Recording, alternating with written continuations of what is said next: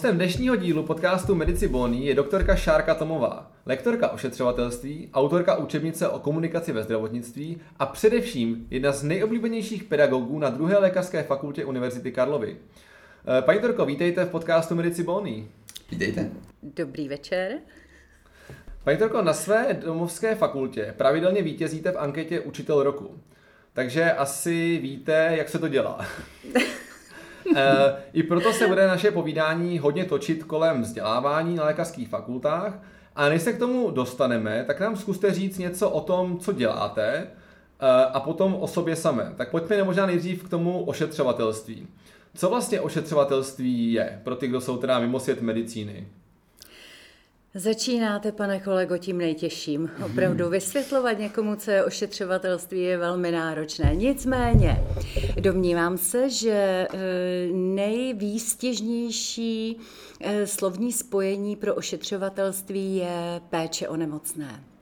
Hmm. Myslím si, že to vyjadřuje všechno a vyjadřuje to i podstatu toho, proč tak strašlivě naléháme na všechny studenty, kteří mi projdou rukou, eh, aby si uvědomili, o čem to je, že je to o tom člověku, že je to o všech jeho potřebách, o jeho stresu, o jeho náladách, mm, prostě o člověku jako celku. Že to není nic vytrženého, že to není žádná hodnota krevní, žádná hodnota e, vyšetření, žádný výsledek vyšetření, ale že je to člověk jako celek a že ten člověk žije, že ten člověk vnímá a v té nemoci vnímá daleko více. Takže toto bych asi řekla, že je taková eh, definice, která je mnou vytvořená. Nenajdete ji nikde, ale je to definice vytvořená zkušeností. No, myslím si, že uh, by se klidně do učebnic hodila, že jste tím hezky vlastně zdůraznila to, že to není nic exaktního. A že je to přesně o, hlavně o té komunikaci a nějakým pochopením s tím pacientem. Možná ale nebo já jsem přiznám, že sám jsem to tak uh, dlouho vnímal, že vlastně ošetřovatelství je předmět, uh, ve kterém se naučím, jak se stát sestrou. Eh, jo, máte pravdu, protože vy po čtvrtém ročníku se podle nových pravidel skutečně stanete praktickou sestrou, což já s tím zcela nesouhlasím, nicméně je to můj osobní názor, ale mm, je to, víte, je to strašně těžké studenta v prvním a ve druhém ročníku přesvědčit o tom, že mm, to všechno, co se učí v rámci ošetřovatelství, že má přesah i do jeho osobního života. Že to e, není e, takový ten, mm, ošetřovatelství je jasné, že je na chvostu. Jo, pro vnímání medika v prvním ročníku je ošetřovatelství bezvýznamný předmět. A do čeho já tu energii právě se snažím vložit, mm, je to, že je to, že je to předmět, kde se učíme mluvíme o tom člověku, o tom, co jsem říkala na začátku. A mm, tu energii, kterou do tohohle vkládám, samozřejmě vkládám do každého toho výkonu, který se učíme.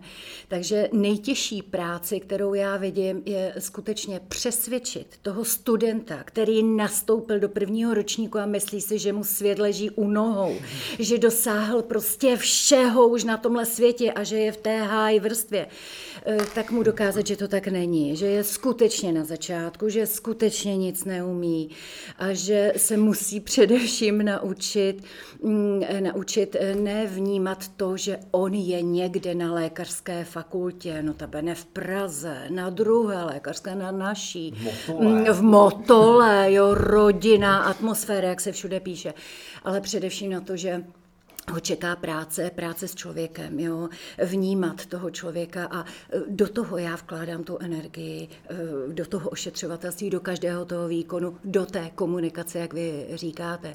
A miluju to jenom, promiňte, že jsem se takto u tohoto rozvášnil, ale dostávám se už do takových těch obrátek, jo ale eh, ta komunikace je právě mm, o tom, že toho studenta, mm, víte, eh, jedna krásná teorie říká, že nemusíte říct ani slovo a komunikujete. A když já vidím ty prváky, i ty druhé ročníky, protože v těch je učím, když já je vidím, jak oni sedí, jak se dívají, někdy pohrdavě, o to více ve mně to vyvolává tu touhu je modelovat, jo, je tvarovat a ukazovat jim, o čem je ten život. Takže oni nemusí říct ani slovo, ale už jenom tím, jak sedí a jak se dívají, to je pro mě alfa omega.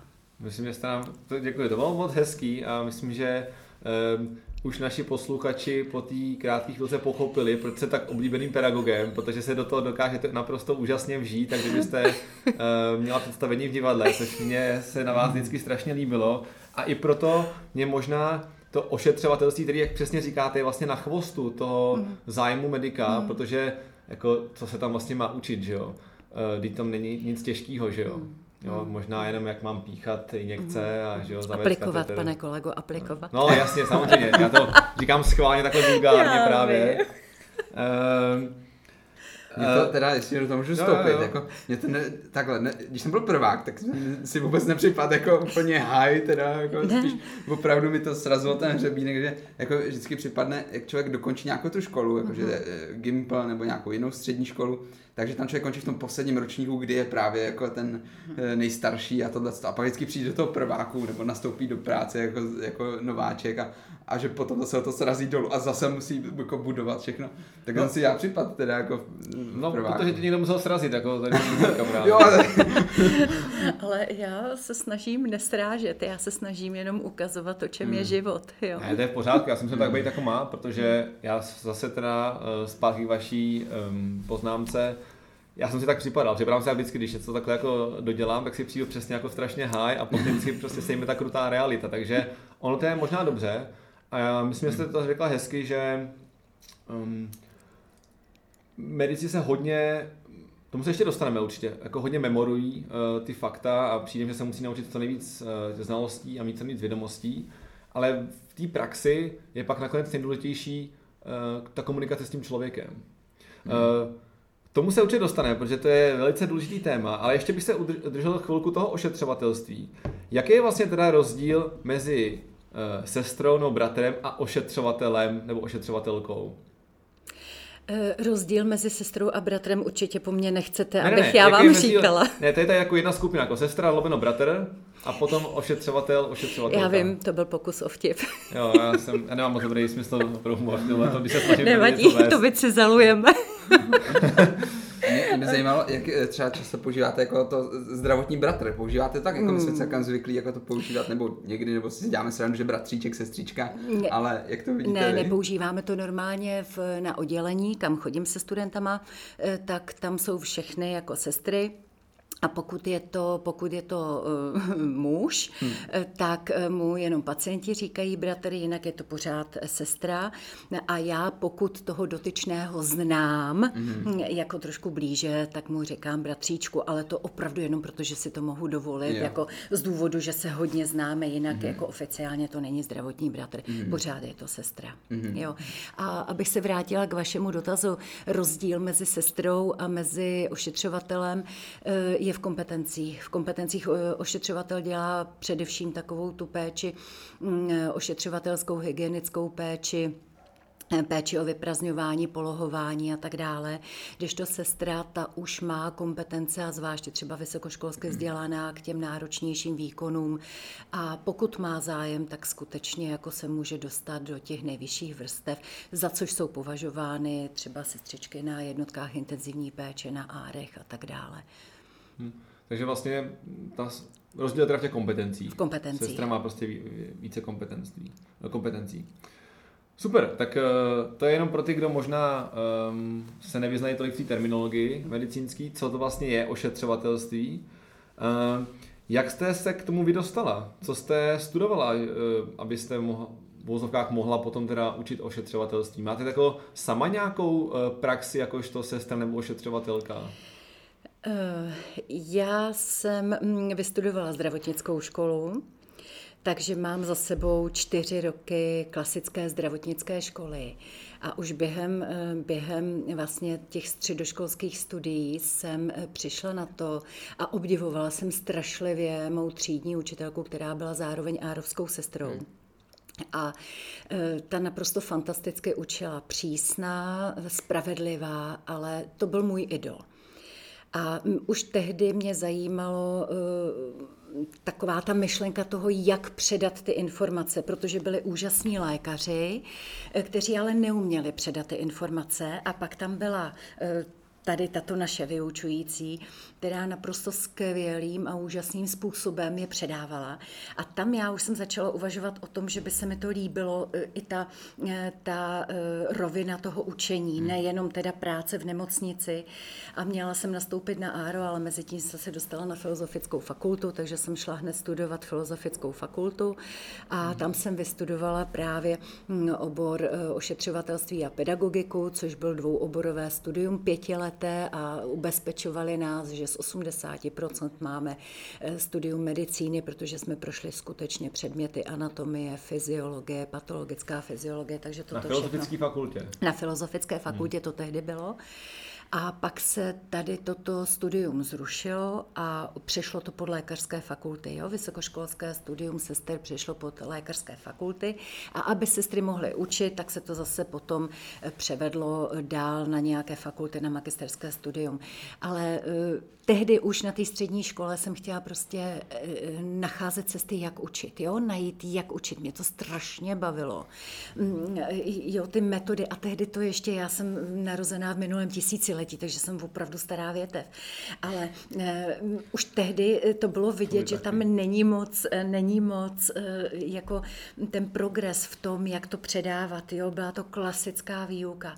A čím více jsem se blížila při vysokoškolském studiu tomu, mm, tomu, že budu učit jednou, tak tím více se mi to líbilo, co, s čím jsem se setkávala s těmi metodami a i v rámci svého Eh, osobního rozvoje jsem podnikla prostě řadu, eh, řadu kurzů, eh, kde učit, jak učit a to je to, co mě baví. Jo? Nacházet, co komu vyhovuje, jak koho tvarovat, jak koho motivovat, mm, co je efektivní, co není. A a v kombinaci s medicínou, kde je to naprosto úžasný, s ošetřovatelstvím, s komunikací, co více já si v životě mohu přát. Já jsem prostě dosáhla maximálního uh, uspokojení jo, ve svém životě. Úplně záříte, tak je vidět, že jste se opravdu našla. To je strašně důležitý.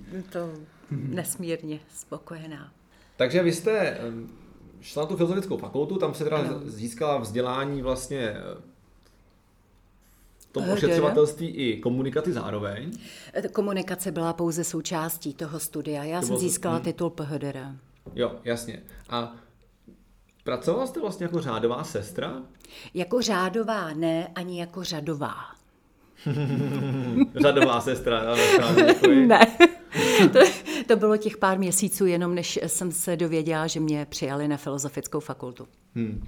Vy máte Pardon? Ale jestli bych mohla, no. jenom protože jsem se nadechla a krásně jste zareagoval na to, že jsem se nadechla, a to v komunikaci je velmi hmm. důležité, vnímat ten protějšek, tak jsem chtěla jenom říci, že jako řadová sestra jsem nepracovala, nicméně od začátku eh, svého zaměstnání chodím se studenty na praxi, takže chodím do toho provozu, jo, a prošla jsem řadou oddělení, takže eh, vím, co to obnáší, jo, nejenom, že tam vedu studenty, studenty, ale vlastně veškeré ty výkony samozřejmě ovládám a zvládám. No, já jsem vůbec neměl jako ani um, chvilku jsem o tom nechtěl pochybovat, jenom mě spíš zajímalo, um, čistě ta cesta k tomu, jak jsi se dostala uh, k tomu svému vysněnému povolání teda. Hmm. Uh, vy kromě toho, že máte teda ten rád, jak se říká, malý doktorát teda z filozofické fakulty, mm. tak máte dokonce dva ty velký doktoráty. Mm, ano. Uh, tak tu mám dvě otázky. Za prvý, z čeho jsou?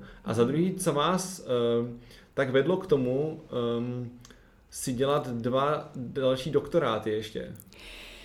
Vedla mě k tomu touha něco v komunikaci vytvořit, něco, co by po mně zůstalo. A toto byla mm, vlastně cesta, jakým způsobem se dopracovat k tomu, že teď bude komunikace jako povinný předmět, protože já jsem potom toužila už eh, kdysi, když jsem nastoupila eh, na vysokou školu tady na fakultu v roce 2004, eh, tak už za pana profesora Kouteckého jsem takovou tu myšlenku měla, že komunikace je opravdu minimálně na lékařské fakultě a že by se to mělo nějakým způsobem dát dohromady a nějak postavit ten předmět a nějak prosadit. Samozřejmě, že ty začátky byly těžké, nicméně jsem potom mm, ty, v těch doktorátech jsem eh, si potvrzovala ve svém výzkumu, jak je důležitá, mm, důležitá, důležitý nácvik komunikace. A eh, v Bratislavě jsem to studovala, eh, ten jeden doktorát, tenkrát to bylo v rámci ošetřovatelství. E, to tam jsem studovala význam komunikace a didaktiky vedení komunikace pro sestry, ale mm, abych pravdu řekla, ano, bylo to fajn, uspokojilo mě to, ale já pořád toužím e, potom mm, se nějakým způsobem mm, ne zapsat, ale něco vytvořit a prosadit právě na lékařské fakultě u mediků. Jo? To, toto je pro mě gro práce. Tak jsem se s tím neuspokojila spojila a jsem se přihlásila na filozofii tady do Prahy a tam jsem vystudovala právě na katedře pedagogiky ten vel, druhý velký doktorát a to je vlastně z pedagogiky, takže já to mám jak ošetřovatelství, tak pedagogiku.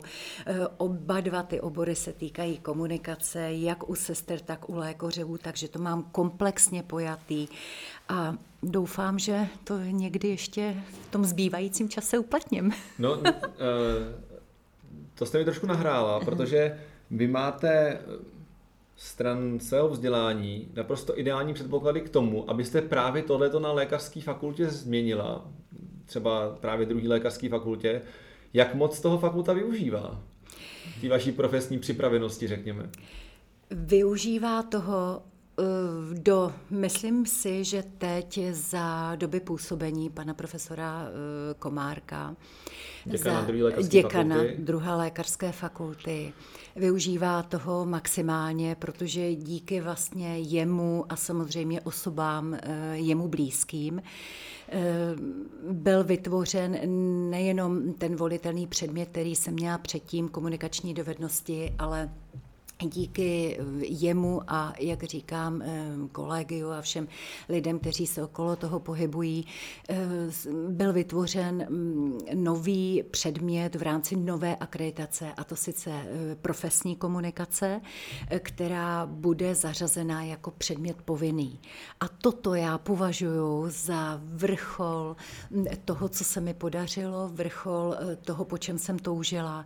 A díky mm, v podstatě ani nevím proč, ale náklonosti, možná jednání, možná prostě takovému souznění eh, všech těch osob se vytvořily právě i ty modelové učebny na plzeňské, dvě učebny, které jsou naprosto fantasticky vybavené, jak eh, pokoj pacienta, tak ambulance a tam se prostě odehrává a tam pácháme tu komunikaci ve všech eh, směrech a ve všech proudech a ve všech tématech, takže eh, tam já se vyžívám. Vyžívám se tam teda po odpolednách, to je pravda. Jo, hmm. během práce musím učit během dopoledne, ale vždycky odpoledne to, to, je, to je nirvána. Tomu věřím. Vy jste vlastně tím dosáhla toho, po čem jste tak strašně toužila.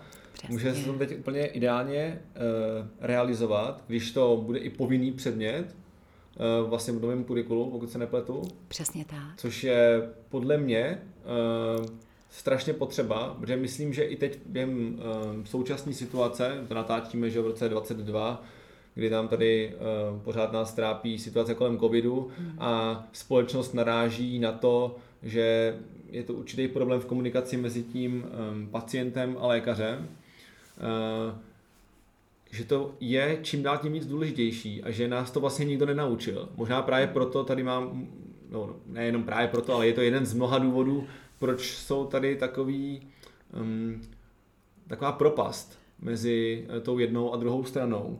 Uh, vzhledem k tomu, že máte takovou um, specializaci profesní, V čem je podle vás eh, ten základ úspěšné komunikace mezi lékařem a pacientem? Tohle je strašně těžká otázka. Chápu. Proto ji taky pokládáte asi. Ale eh, v čem to já považuji eh, za základ, aby obě dvě strany, jak pacient, tak lékař, eh, zůstaly lidmi. Někdy já mám pocit hmm. i z těch různých předatestačních kurzů, kde jsem působila, mám pocit, že hm, lékař se orientuje na eh, samozřejmě tu svou činnost, tu svou práci, je ponořen a je, je to jeho časová vytíženost, to je naprosto samozřejmé a neodiskutovatelné. Eh, je ale ponořen do těch výsledků, je ponořen do toho časového presu, který prožívá a tam já mám pocit, že on si ani neuvědomuje let, kdy e, takové to, co vyzařuje. Jo? A já si myslím, že když jsou zachovány dvě osobnosti jako lidé, tak tam ta komunikace jde. A bohužel já mám pocit, že je to čím dál tím větší taková technologizace v té komunikaci, že je to strašně rychlá, e, rychlý vývoj a my se ztrácíme. Eh, ať už budu jako pacient hovořit, nebo ať už když jsem s medikama na praxi, nebo jsem na oddělení, mm, je to strašlivě rychlý a to si myslím, že to je, mm, to je kámen úrazu. Jo? Vytrácíme se jako lidé, jako osobnosti. Takže pokud ten lékař zůstane člověkem, tak si myslím, že nemá problém s komunikací. Myslíte jako, že se ten lékař má vžít do kůže toho pacienta? Vžít do kůže, eh, víte co, to byste, to byste se mm, strašlivě do toho ponořili a vy máte taky určitou, eh, určitou hranici, do, kam až nemůžete dojít, protože byste brzy vyhořeli. Ale v momentě, kdy mám před sebou člověka, který, který má nějaké potíže, tak vnímat toho člověka, vnímat to, že on tam sedí, že něco mu je a nejenom, že je to pro mě ten kus. Já velmi nerada používám tenhle ten příměr, jako že pacient je kusem něčeho, něčeho, že je to jenom e, nějaké číslo. E, nicméně někdy se to takhle odehrává a to je to, co mm, strašlivě nemám ráda.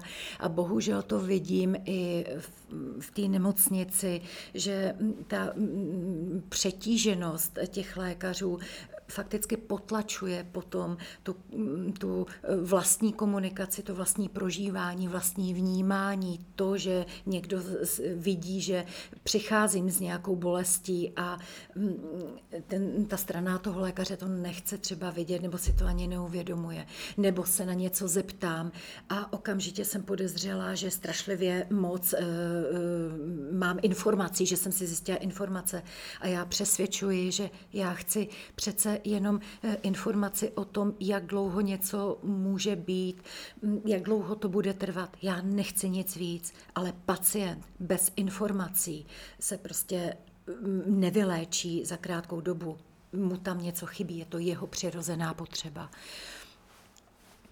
Si to můžu vstoupit, tak mám takovou zkušenost, protože dělám na ortopedii a tam prostě se musí rychle, rychle všechno, takže ta komunikace samozřejmě často trpí ale jako moje zkušenost je, aby ten pacient prostě dostal nějakou dávku toho, té péče a té pozornosti toho doktora, předtím, než se tam ponoří psát e, nějakou tu lékařskou zprávu. Dneska jsem měl ambulanci, tak tam bylo strašně narváno a e, řešili se ještě akutní pacienti ve, ve, tři, ve tři odpoledne, tak samozřejmě všichni pospíchají, tak je potřeba to dělat nějak efektivně. Tak to by mě pak zajímalo nějaký typy na efektivní komunikaci, protože je potřeba jednak tomu pacientovi věnovat nějakou pozornost stran toho, mm, vlastně co, co mu je a jak on to vnímá. Mm-hmm. Pak je potřeba uh, taky komunikovat s tím personálem okolo, s tou sestrou a případně s nějakýma dalšíma kolegama.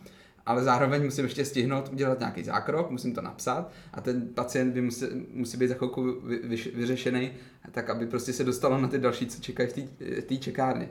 Tak uh, to bych se chtěl zeptat, třeba jak tohle to vnímáte, takový to jako, že se jako na jednu stranu pospíchá, na druhou stranu je potřeba to nějak jako vyrovnat s tím, aby jsem tomu pacientovi vlastně smysluplně řekl, co, co mu je a co bude následovat. A jako vidím, že je potřeba to říct tak jednoduše, jak jen to jde, a aby to pochopil. A samozřejmě každý pacient je jiný a někdo pan inženýr to bude chtít slyšet pod, pořádně podrobně, protože mu to jako neřeknu trošku odborně, odbornějš řeknu, tak on se pak na to určitě zeptá dřív nebo později.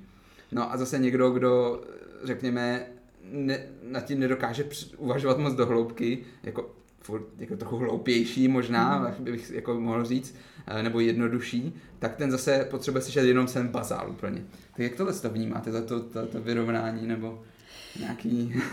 Jinými slovy, ty se ptáš prostě na to, jak to máš eh, vybalancovat, tady ty dvě no, potřeby. No, no, no, no.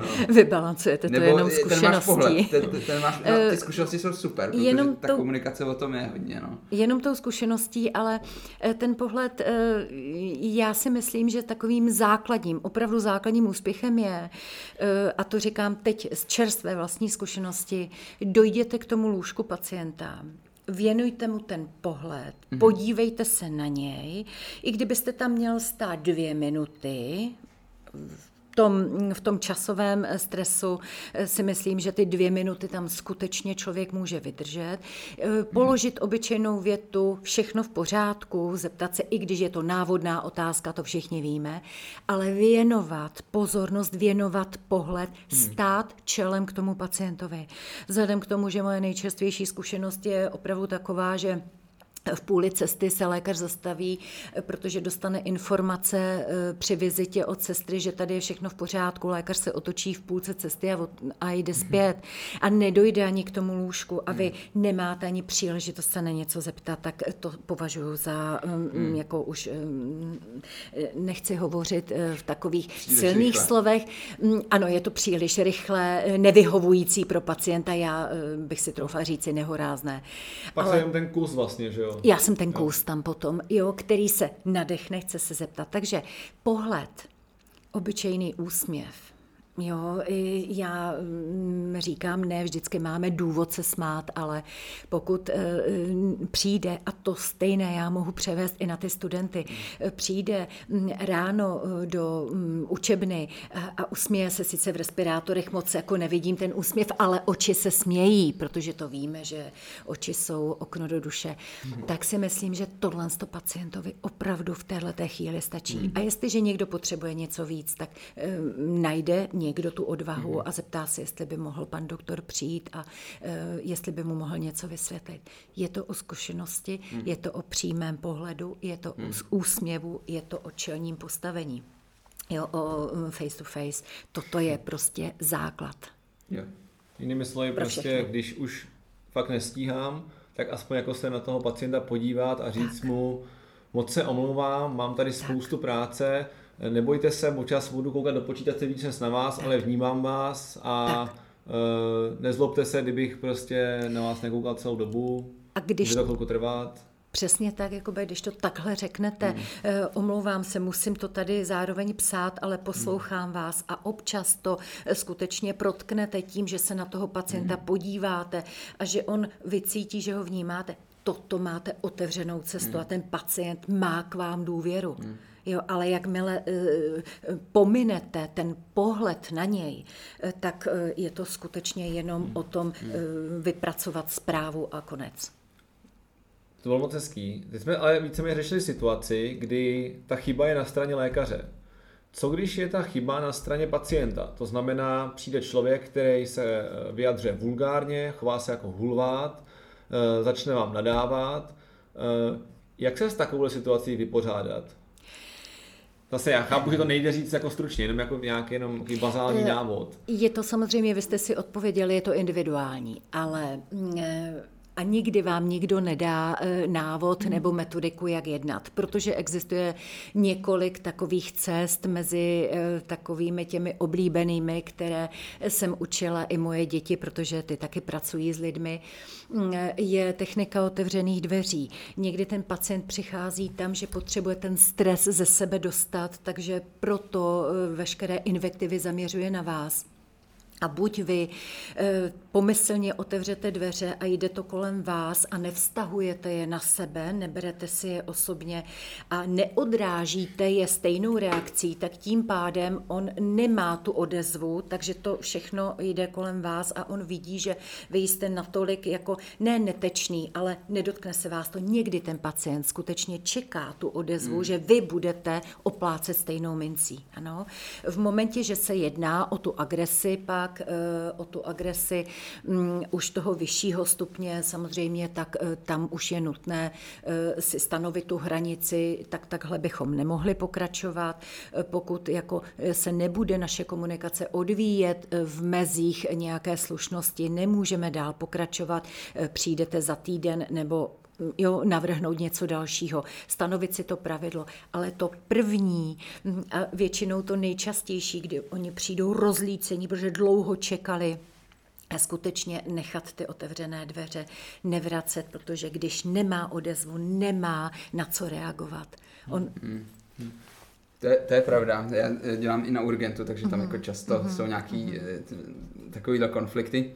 A já si myslím, že problém je často i v tom personálu, že zbytečně přilejvá ten olej do ohně, jo? že vlastně ano, můžu začít být naštvaný a nadávat a reagovat taky prostě agresivně vůči tomu pacientovi, ale fakt to opravdu jak olej do ohně, jako zbytečný někdy, jako a jsem naštvaný já, je naštvaný pacient, jsem naštvaný všichni kolem. Prostě ať se vykřičí, pak jako dobrý, pane Vomáčka, už, už by to stačilo, tak se pojďme bavit, řešit to, protože stejně něco musíme udělat. Toho pacienta nemůžu odmítnout, jo? Jakože ano, že je opilej, ožralej a e, je vulgární a Jistě. agresivní, hmm. tak zavolám ty, polici, hmm, ty hmm, policajty hmm, nebo nejdřív tu ochranku a pak tu policii, pokud na to dojde ale prostě dobře, tak, jsme si, tak jste se tady vykřičel, tak pojďme to teda teď řešit, stejně to mhm. musíme udělat, nebudeme tady kvůli tomu zbytečně naštvaný, no. takže rengen nebo něco a uh-huh. nějaké vyšetření a, a jde se to řešit, no.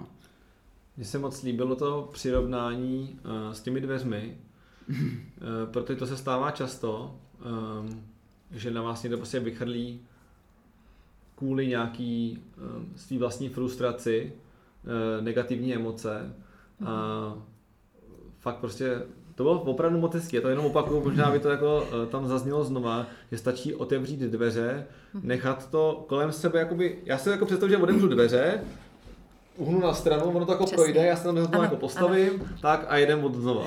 Představujete si to velmi dobře. Tohle no. je technika otevřených dveří, jedna z asertivních technik, nebo gramofonová deska, když, eh, ale to se spíš uplatňuje samozřejmě někde eh, jako v jiném oboru, ale dá se to i ve zdravotnictví, kdy vlastně opakujete eh, ten svůj požadavek, který mm-hmm. chcete, ale mm, musíte hlasově, hlasově ho opakovat a trváte si na něm. Mm. Prokazujete určitou trpělivost, než ten druhý člověk teda pochopí, že to přesto vlak nejede a vy chcete dosáhnout, já nevím, třeba změny mm, dietního režimu toho pacienta, nenapadá mě tě teď nic jiného, hmm. ale a jsou to takové nejčastější techniky asertivní, které já doporučuji. Já, jak jsem říkala, doporučovala jsem je i svým hmm. dětem a vždycky si na mě vzpomněli a říkali, mami, hele, tvoje technika otevřených dveří, to je u těch lidí v letadle, to je úplně boží, protože oni se takhle na nás sejdou s nějakou kritikou a, mm, a, a naučil se to. To se mi hrozně líbí, to přirovnání, takže technika otevřených dveří je super, gramofonová deska taky, všechno znám, jako z praxe teda. Ještě něco, máte něco, něco ještě takového, co jako... Jsou... tak jako pěkný. Jako... Je spousta, ty jsou dvě nejčastější, aha, tyhle aha. ty techniky a těch asertivních je eh, jako daleko více, to by, to by chtělo seminář. Jo, jo, jasně. Jako to bude zajímat, ať se přihlásí na, no, určitě. doktorky, tady děláme takový promo. Jo, jo, nebo se může těšit na předmět komunikace. A vyzkoušet si to. A vyzkoušet si to. Já se tam teda na další um, dost často um, opakovaný téma a to je komunikace s dětmi. Mm-hmm. Chápu, že to zase nemůžeme tady během pár minut říct návod na to, jak komunikovat s dítětem, když mm-hmm. sama nechce mluvit, mm-hmm. ale přece jenom uh, nějaká jednoduchá technika, která nám jako usnadní ten uspěchaný život uh, na tom oddělení. Když máme uh, pacienta, s kterým uh, nelze mluvit a jenom podotýkám, už s ním lze mluvit, to znamená, není to kojenec. Mm-hmm. Uh, Co s tím dělat? Co dělat s takovým dítětem? Eh, já to mohu říci, co považuji za, eh, nebo za nejdůležitější v komunikaci s dětmi. Mm, a ty techniky samozřejmě ty tam jsou trošičku jinačí eh, vzhledem k různým věkovým kategoriím, ale mm, za nejvýznamnější považuji umět nastavit hlas na hlas toho dítěte.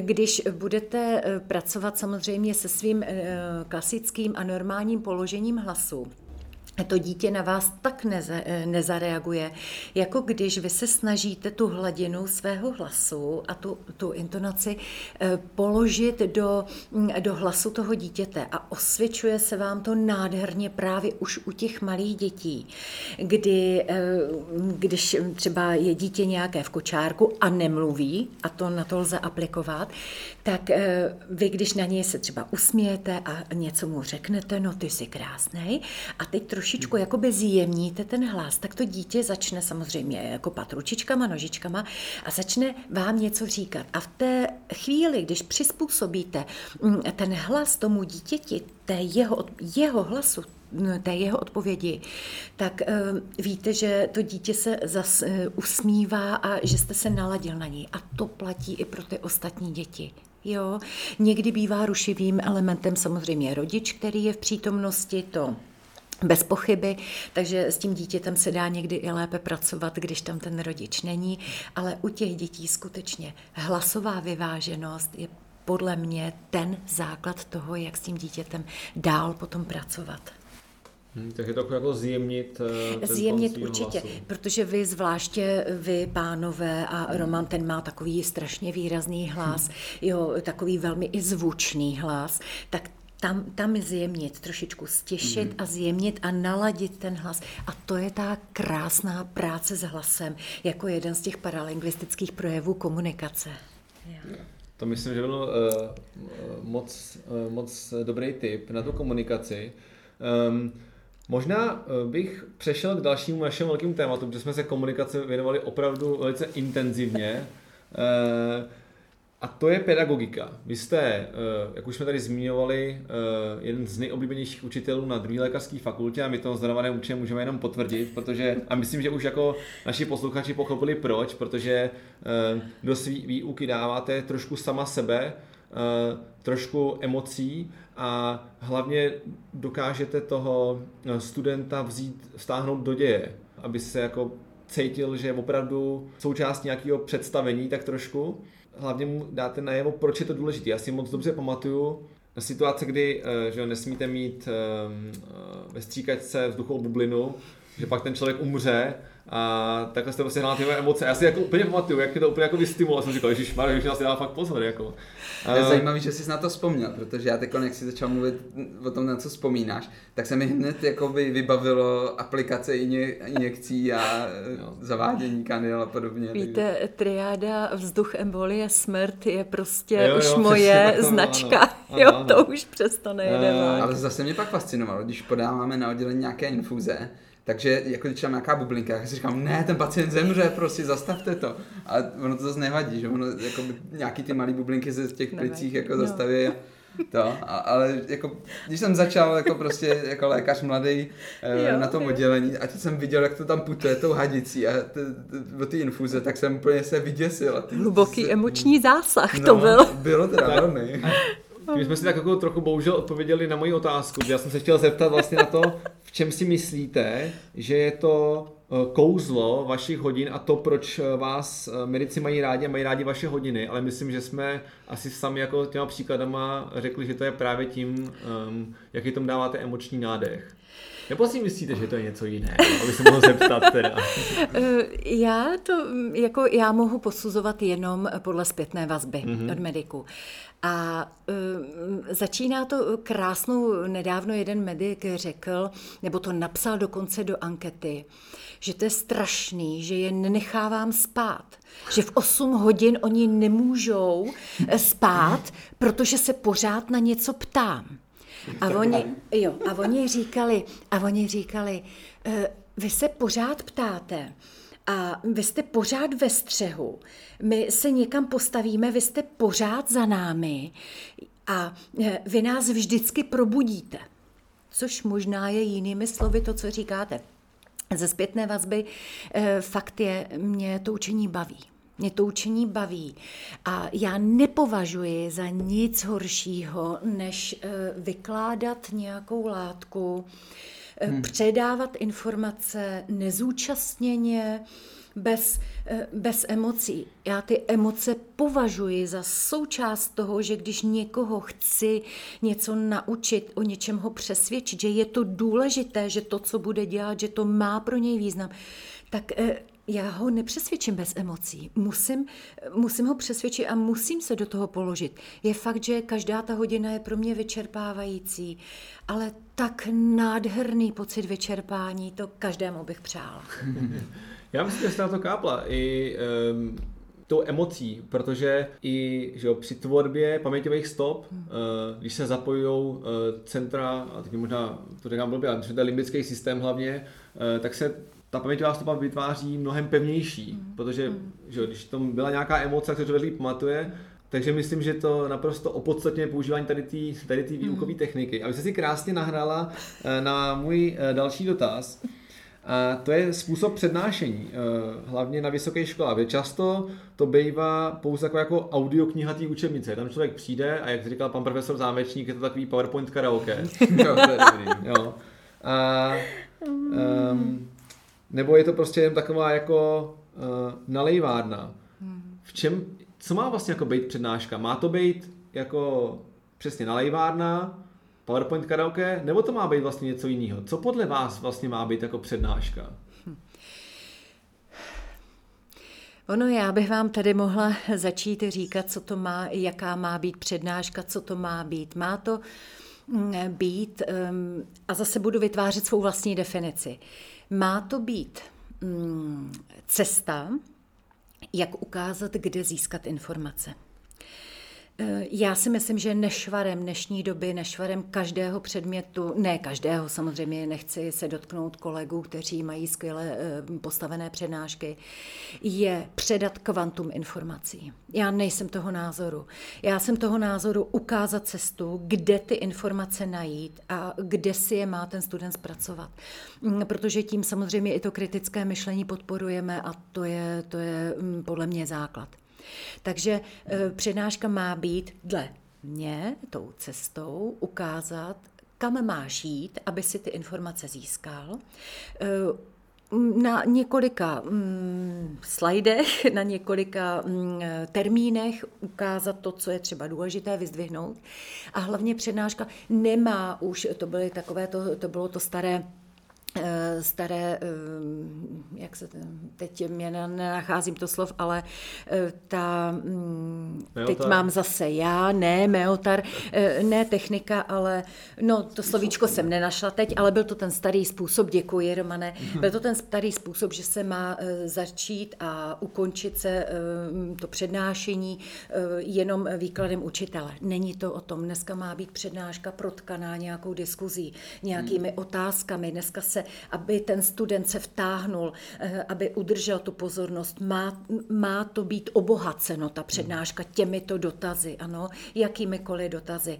A já ty svoje přednášky obohacuji eh, vyjádřením nebo žádostí, že žádám ty studenty o vyjádření vlastního názoru. Nevím, jestli toto taky každý uplatňuje, vlastního názoru, ale taky obohacuji ty přednášky tím, že ukazuju, já nejsem jenom prostě kus nějakého učitele, který se vám tady postavil a musí něco odpřednášet, ale když vidím, pane kolego, vy jste unavený, eh, paní kolegyně, vy máte, hm, vy teď pijete, co teď máte pocit nedostatku tekutin, potřebujete si odskočit, ukázat tu lidskost, jo, a nebo pane kolego, co jsem vám udělala, že se na mě takhle tváříte. A vy okamžitě eh, tu atmosféru atmosféru a tu náladu na té přednášce úplně otevřete, úplně hodíte někam jinam. Takže uděláte v podstatě pauzu tady tím, že eh, definujete, jak ostatní vypadají, nebo jak já se cítím, říkám si, co s váma dneska je. Teď je 8 hodin ráno, vy tady všichni spíte, co jste dělali v noci. Pane kolego, vidím na vás, že vy jste přišel od někud hned přímo na přednášku. A tím letím trošičku eh, jakoby zjemníte tu atmosféru, oni se probudí a pak můžete k něčemu dojít. To je podle mě přednáška. Hmm. Přednáška. Já zase musím naprosto souhlasit, podle mě by taky přednáška měla být spíš řekněme, takový intro nebo trailer na, ten, na to konkrétní téma. Tak. To znamená, nemá vůbec, neměl by být ambicí toho přednášejícího tam říct úplně všechno, ale je to nejpodstatnější a podat to zajímavou formou, tak abych já přišel domů a chtěl jsem si říct tu knížku a vidět všechno. Hmm. Jo? A přece, když se to budu učit takhle více stupňově, tak se to pravděpodobně naučím víc, než se budu snažit udělat všechno, hmm. všechno na jedné přednášce. Bohužel, ale to tak vždycky nevypadá. Eh, bohužel, a jak říkal mm, Herbert, nuda je největší hřích učitele. Takže mhm. a tímto se řídím a myslím si, že toto by si měli vzít eh, opravdu k srdci všichni ti, kteří žijí jenom tím, že se, tam, že se na přednášce má předat kvantum. Jo, hmm. nejsem toho názoru. Možná není problém mm, výuky na vysokých školách to, že ty pedagogové vlastně nejsou tak úplně pedagogové a že pro ně učení je tak trochu za trest a vlastně to je součást nějakého jejich úvazku, protože že jo, jsou, pracují na lékařské fakultě a chce se, aby dělali vědu a psali články a k tomu ještě musí učit a berou to jako největší oprus. Ehm, mně je to strašlivě líto, protože moje mm, eh, srdce učitele ehm, opravdu u tohohle pláče, ale naprosto rozumím tomu, že vy jste studovali medicínu eh, primárně zatím, abyste pomáhali lidem. Nicméně doba je taková, že toho se nezbavíte a Eh, ty dovednosti, eh, ty pedagogické dovednosti, kvůli kterým eh, samozřejmě máme i kurz pro začínající lékaře, pro doktorandy a mm, tak dále. Velice dobrý kurz. Děkuji. Tak to si myslím, že mm, tam se snažím ukázat, že nebo dát nějakou databázi různých metod a ukázat to, že já nemusím vždycky eh, předat eh, všechny ty informace, co chci, ale existuje cesta, jak nějakou aktivizací toho jedince, toho studenta, mm, se dobrat těch informací. A na tom kurzu taky pokud je čas, tak si ukazujeme, eh, ukazujeme to, nebo na nějakých přednáškách, které jsou vyžádány na některých ústavech, ukazujeme to, že Mm, v podstatě všechny eh, vše, obsah toho, co má ten lékař ještě říci, eh, to, že mm, nemá čas nebo že tam prostě s vyplazeným jazykem letí, tak eh, mm, Rozumím tomu, že e, je to náročný, ale e, k něčemu mi jsou metody, k něčemu mi je dobře stanovený obsah, když já na tom dotyčném neuvidím jeho nadšení, neuvidím to zaujetí pro tu věc. A to je to, co si myslím, že kdyby lékař, který sice je unaven, ale do té hodiny šel a hm, ukázal tomu studentovi, helejte se, tohle to má pro vás význam v té a té oblasti, tohle e, z tohohle budete těžit dál. A ukázal trošku v sobě, já nemyslím, aby hrál divadlo, ale ukázal v sobě to zaujetí a to nadšení, tak stoprocentně toho studenta to chytí a řekne si, hele, ten je dobrý, ten je dobrý a o to více poslouchá. Ale když já tam přijdu utahanej a začnu seminář eh, tím, no tak co vám mám dneska říkat, no tak si probereme to a začne jako kniha hovořit, tak veškeré jeho zkušenosti, veškeré jeho eh, takové ty mm, dovednosti, ty vědomosti jsou k ničemu, protože to eh, toho studenta nevtáhne. Hmm. A co já potřebuji? Já potřebuji zaujmout a motivovat studenta. Musíte zapnout přijímač. Musím hmm. zapnout. Je hezký vysílat, ale když vysíláte Přesně prostě do prázdného prostoru, tak je to ničeho. A každý má přirozeně v sobě něco, jak předává ty informace. Ale já říkám, jsou úžasní profesoři, úžasní věci, ale eh, kámen úrazu je to, že oni neumí to předat dál, eh, protože neumí motivovat. A to je strašná, strašná škoda. Jak moc eh, se vlastně na lékařských fakultách chce, aby se ty akademičtí pracovníci v tomhle vzdělávali? A jaká je, jaký je přístup těch jednotlivých ústavů k tomu? Já mohu mluvit za naší fakultu, hmm. protože obecně, obecně si myslím, že se to um, jako požaduje. Eh, nevím do jaké míry, ale u nás na fakultě je mm, zase díky prostě souznění mm, s panem děkanem eh, vytvořen eh, kurz pedagogických dovedností, kde se snažíme tu kvalitu výuky zlepšit. Tady musím zmínit samozřejmě i pana profesora Marusiče, mm, který v podstatě tady díky celému projektu Akord se tady toto prohloubilo a vznikl tento kurz pedagogických dovedností.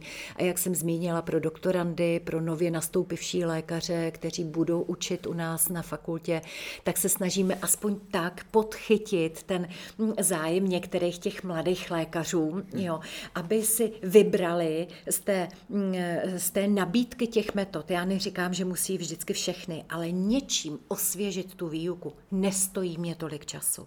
A když já si vezmu tu správnou výuku a skoncentruju se na to, jaké ty studenty tam mám, jaký ten kruh tam mám, to je potom nádherná práce, to potom už jde samo.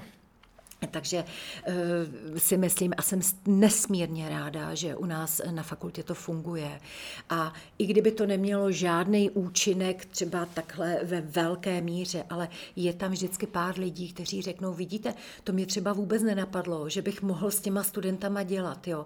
Nebo to jsem vůbec netušila, že bych to mohla použít. A tohle je ta nejkrásnější zpětná vazba, kterou já mohu dostat jo, v tomto kurzu. Uh, máte nějaký závěrečný poselství pro naše posluchače? Poselství může být úplně jenom lidské a obyčejné. Může být takýkoliv. Nikdy nestraťte respekt, Nestraťte úctu, vzájemnou úctu k lidem a hlavně najděte v sobě vždycky pokoru k člověku. To bylo krásný. Paní Trko, my vám moc krát děkujeme za velice milé, inspirativní a poučné povídání. Děkujeme. Já děkuji vám, bylo mi velkou ctí se s vámi takhle popovídat. Nám také. Děkuji. Tak a vám děkujeme za poslech. Mějte se krásně. Zase příště. Naschledanou.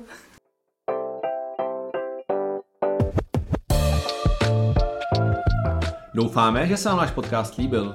Těšíme se na váš feedback, a to na e-mailu medicibony.gmail.com nebo na našem Facebooku či Instagramu.